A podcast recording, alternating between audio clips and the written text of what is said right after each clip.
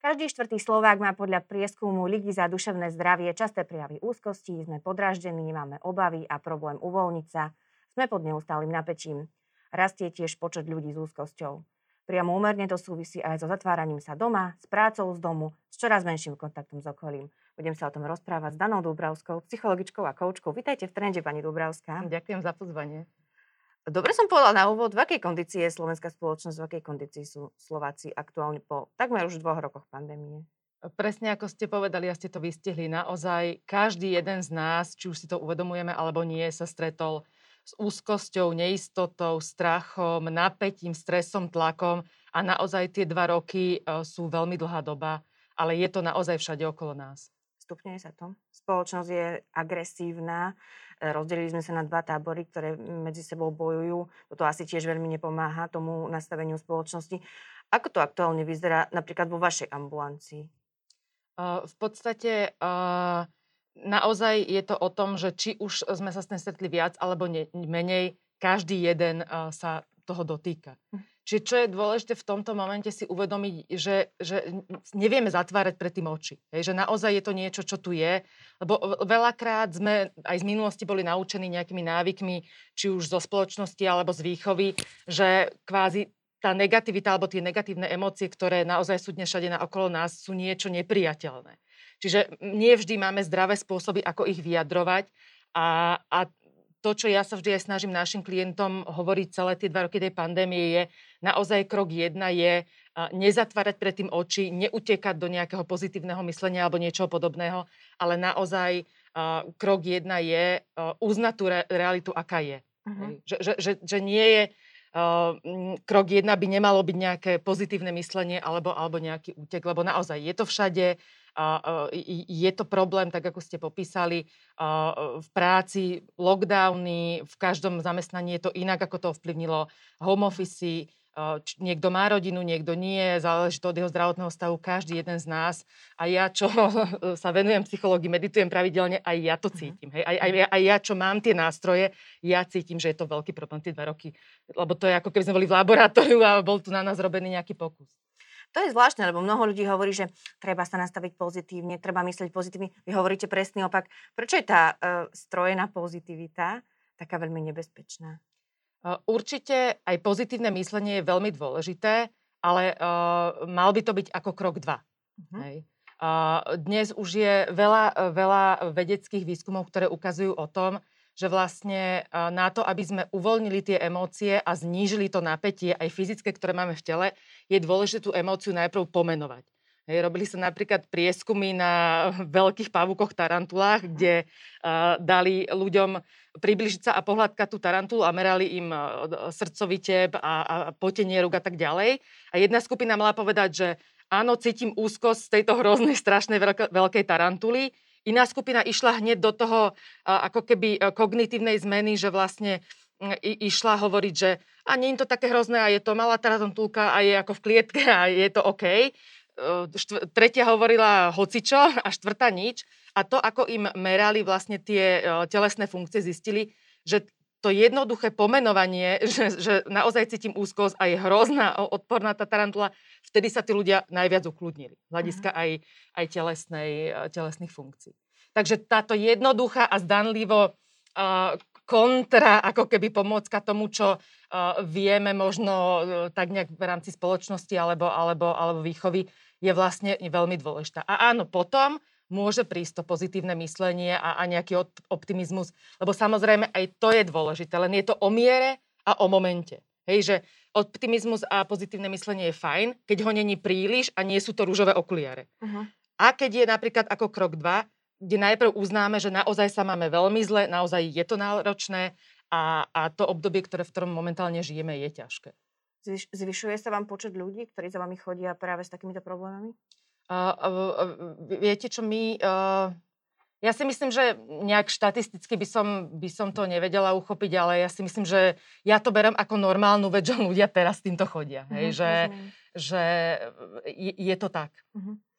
Keď sa pozrieme na ľudí vo vyššom postavení alebo zamestnávateľa všeobecne, je teraz na neho kladený oveľa väčší tlak ako niekedy. Musí byť nejakým motivátorom pre zamestnancov, ľudia sa neho pozerajú ako na nejaký pozitívny príklad, pretože potrebujú byť sami motivovaní. Ako takíto ľudia majú so sebou pracovať, aby dokázali zvládnuť ten enormný tlak aj zo strany zamestnanca napríklad? Ono samozrejme sa to odvíja od celej firemnej kultúry, ale ideálne v tej situácii, ktorej sme, takýto človek by mal byť príkladom aj čo sa týka možno nejakej autenticity, mm. uh, úprimnosti a naozaj ako keby nemal by mať masku, že všetko je v poriadku. Hej, že, že, že, e, a tým vlastne, lebo ten líder nastavuje vlastne to ovzdušie v celej tej spoločnosti. Čiže to, že naozaj aj to sú normálni ľudia z mesa a kosti a, a oni prežívajú úzkosť, napätie a tak ďalej, je OK. Jasné, že je to o miere, nemôže byť ako mesiac top líder firmy zrútený, ale to, že z času na čas aj on ukáže v úvodzovkách niečo, čo mu dávame nálepku, že slabosť, len aj to je také, ja vždy hovorím, že negatívne emócie majú veľmi zlé PR. Ale, ale ono, uh, zdravo to vyjadriť na nejaký moment, alebo minimálne tí ľudia by to mali uznať sami pred sebou. Jasné, že niekedy mám poradu, kde chcem namotivovať zamestnancov, tak neurobím to, že tam budem ako pol hodinu sa stiažovať, že sa nemám dobre. Ale predtým si to sama uznám. Áno, som vyčerpaná, e, nešťastná, vystresovaná, bojím sa o, ja neviem, deti, otca a tak ďalej. Hej, že aspoň, aspoň sami pred sebou by sme si mali uznať tie emócie. Vy ste hovorili o, o firemnej kultúre, že do veľkej miery závisí od tejto firemnej kultúry. Existuje ešte vôbec nejaká, keď my všetci doma Nemáme viac domácu kultúru ako tú firemnú? Vieme sa nejak naladiť na nejakú firemnú ešte kultúru v súčasnosti? Ono, tá kultúra vo firme vždy je nejaká, aj keď, mhm. aj keď fyzicky možno tam nie sme. Hej. Čiže čo je také zaujímavé a čo sa deje počas pandémie je, že vlastne uh, začína sa meniť ten pohľad na to psychické zdravie. Bola, kedy to bolo skôr, že je to problém jednotlivca. Hej, že boli nejaké manažerské, neviem, coachingy, alebo teraz sa firmy dali možnosť volať na rôzne linky, uh-huh, kde, sú, uh-huh. kde sú nejaké podpory psychológov a tak ďalej. Ale v podstate, a uvidíme, či to ostane po tej pandémii, ale, ale dnes ten fokus začína byť o tom, že nie je to problém len individuálneho zamestnanca, ale je to problém na všetkých. Všetci sme na home office, všetci, všetci prechádzame rovnakými problémami alebo podobnými. Čiže vlastne ideálne firmy by dnes mali zmeniť ten fokus na to, že je to naozaj ako keby firemný problém, ktorý by mal byť nejak komunikovaný, o ktorom by sa malo rozprávať. Klienti, e, zamestnanci by mali e, mať pocit, že sú súčasťou tej debaty. Vieme povedať, že niektoré profesie sú náročnejšie na zvládanie takéhoto tlaku, stresu alebo tohto lockdownu a rôznych home ako iné? Sú niektoré viac pohodovejšie? Ako to má napríklad kreatívny priemysel? Ako to majú podnikatelia v korporáciách? Ja si myslím, že každý má e, svoje uh, výzvy.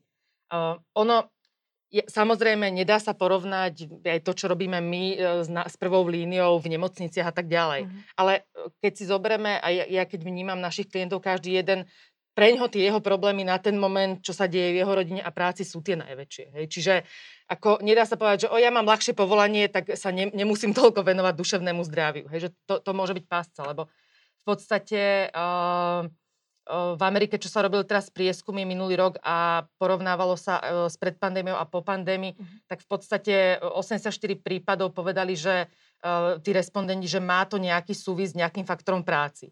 A ten najväčší faktor momentálne bol, že tá práca bola emočne veľmi vyčerpávajúca. Až potom bola rovnováha medzi pracovným a súkromným životom a, a, a, a ďalšie veci. Čiže každý jeden máme tú prácu náročnú, len iným spôsobom. Uh-huh. Spomenuli ste americké prieskumy, ja tu tiež teraz spomeniem dáta Amerického národného inštitútu mentálneho zdravia, ktorý hovorí, že, uh, že podľa týchto dát majú nábeh na akýkoľvek typ mentálneho ochorenia v zvýšenej miere viac ženy ako muži. A u amerických žien toto percento dosahuje až 24,5, zatiaľ čo u mužov iba 16,3.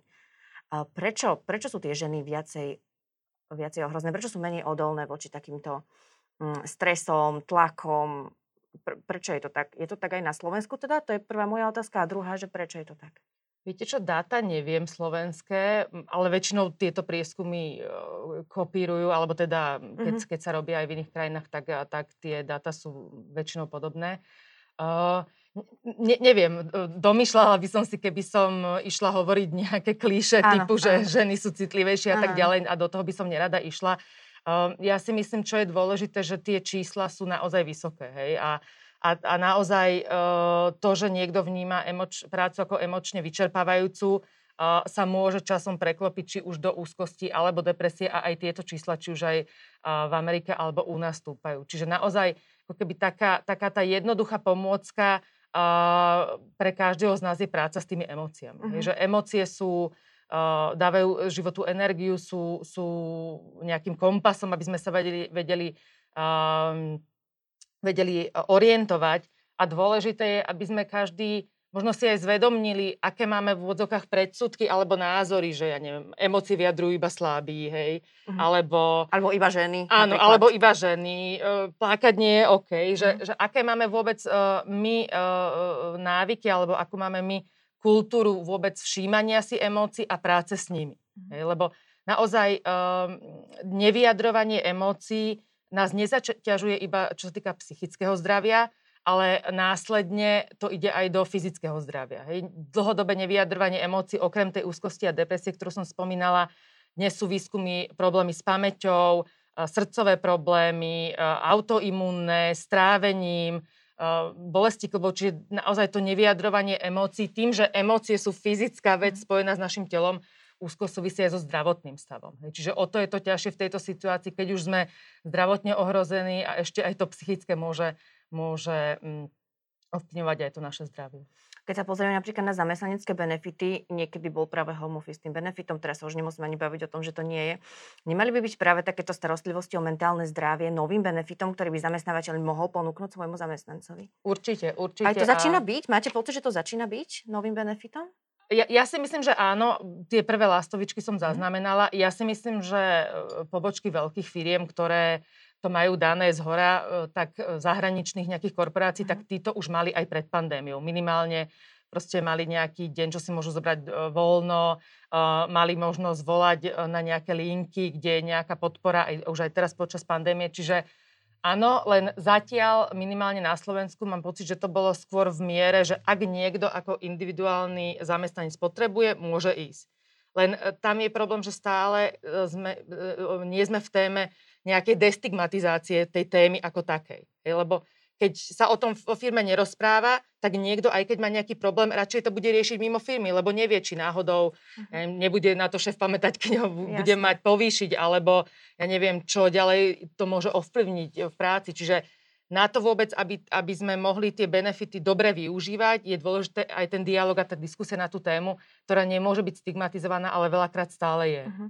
Čiže myslíte, že ešte nie sme ako spoločnosť Slovenska tak ďaleko, aby sme mohli napríklad preplácať návštevy u psychológa, uh, že by zamestnávateľ mohol preplácať tieto návštevy svojmu zamestnancovi, aby mu pomohol?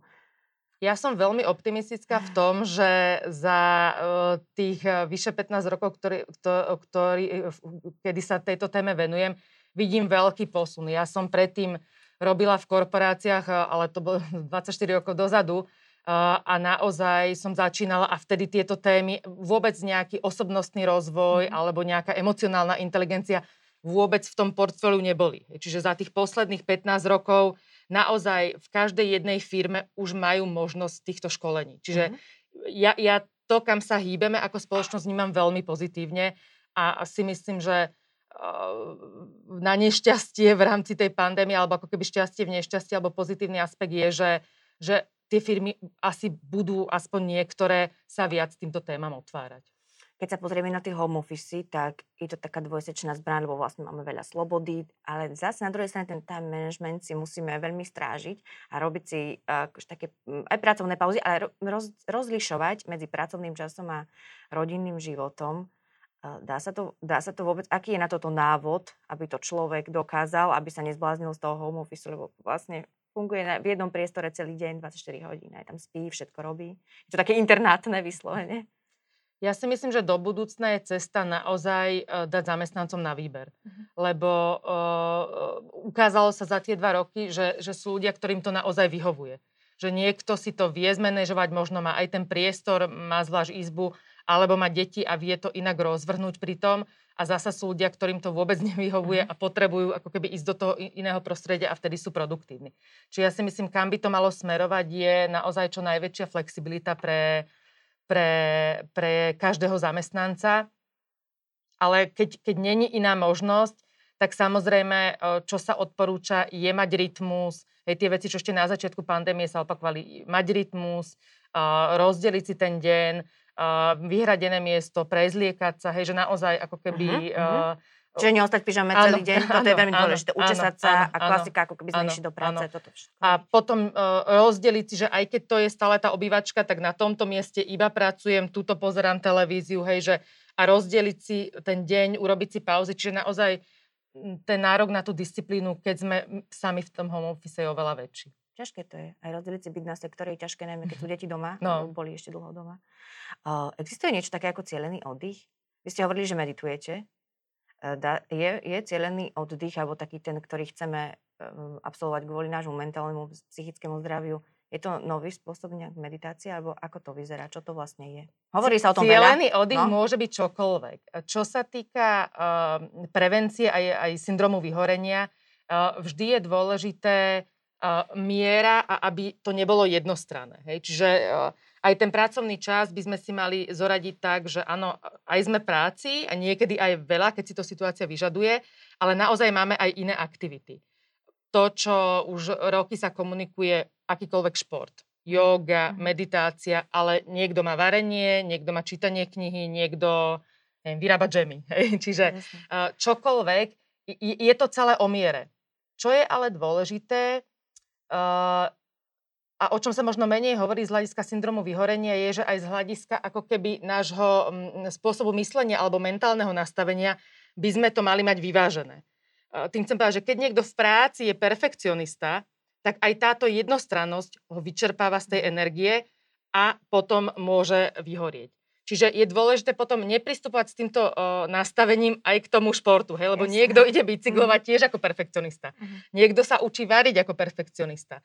Hej, čiže tam je dôležité a niekedy toto pardon, je taká zrada, že OK, prečítame si knižku, niekto nám poradí, že okrem práce máme aj robiť iné aktivity, cieľený oddych, uh-huh, uh-huh. športovať, ale tam je ešte dôležité, že áno, nakrátko nám to môže pomôcť, ale keď keď to robíme s tým istým nastavením, napríklad perfekcionistu, tak e, môžeme znova byť vyčerpaní a nedá nám tá aktivita toľko energie, ako by nám mohla dať. Mm-hmm. Čo introverti a home office? Oni možno sú radi, že sa vrátia späť domov a že ich nikto neuvidí možno cez Zoom, občas si vypnú kameru a tak. Mm, nemajú to oni ťažšie? Nevznikne nejaká nová fóbia pre nich z návratu späť do zamestnania? Nehovorí sa ešte o tom veľmi, že sa vrátime do toho zamestnania ako predtým. Ale nevzniknú nejaké nové strachy, nové fóbie práve pre týchto ľudí a možno aj pre iných, že pribudne možno viacej introvertov, pribudne ľudí s psychickými problémami, ktorí nebudú chcieť mm-hmm. sa vrátiť naspäť. To, to sa môže stať hocikomu, hej, tak jak mm-hmm, ste povedali, presne. že nie, nie je to len otázka introverta. Uh, naozaj uh, tá situácia sa tak zmenila, každý sme nemohli robiť veci tak, ako predtým, či už doma alebo v práci. A ten návrat môže spúšťať v úvodzovkách čokoľvek, čo sme mali dlhodobo potlačené. Hej. Čiže áno, je tu tá možnosť, ale zasa netreba to znova potláčať, treba uh, ísť tomu z očí v oči. Uh, samozrejme, záleží na miere, ak je to niečo vážne, treba vyhľadať odborníka, ale naozaj uh, netreba to pretláčať. Hej, mm. Že treba aj takéto veci dávkovať postupne. Hej, že keď naozaj že nemali by sme hneď, že celý týždeň robiť všetky aktivity, že byť do v práci, ísť na koncert, ísť do reštaurácie a tak ďalej keď sme neboli zvyknutí. Lebo sú ľudia, ktorí sa viac socializovali, ale poznám ľudí, ktorí naozaj videli minimum ľudí celý rok alebo aj dva roky. Mhm. A tam naozaj to treba dávkovať veľmi postupne. Moja posledná otázka je, hambíme sa ešte my Slováci navštíviť psychológa? Je to ešte hamba? Aho, alebo povedať o tom, že sme boli, že chodíme? Tak ako som povedala, ja, ja som veľmi optimistická a ja si myslím, že tá zmena za, za posledných 20 rokov je obrovská a ja dúfam, že ten trend bude pokračovať. Ja takisto dúfam. Ďakujem pani Dubravská, že ste prišli do trendu. Ďakujem aj za pozvanie.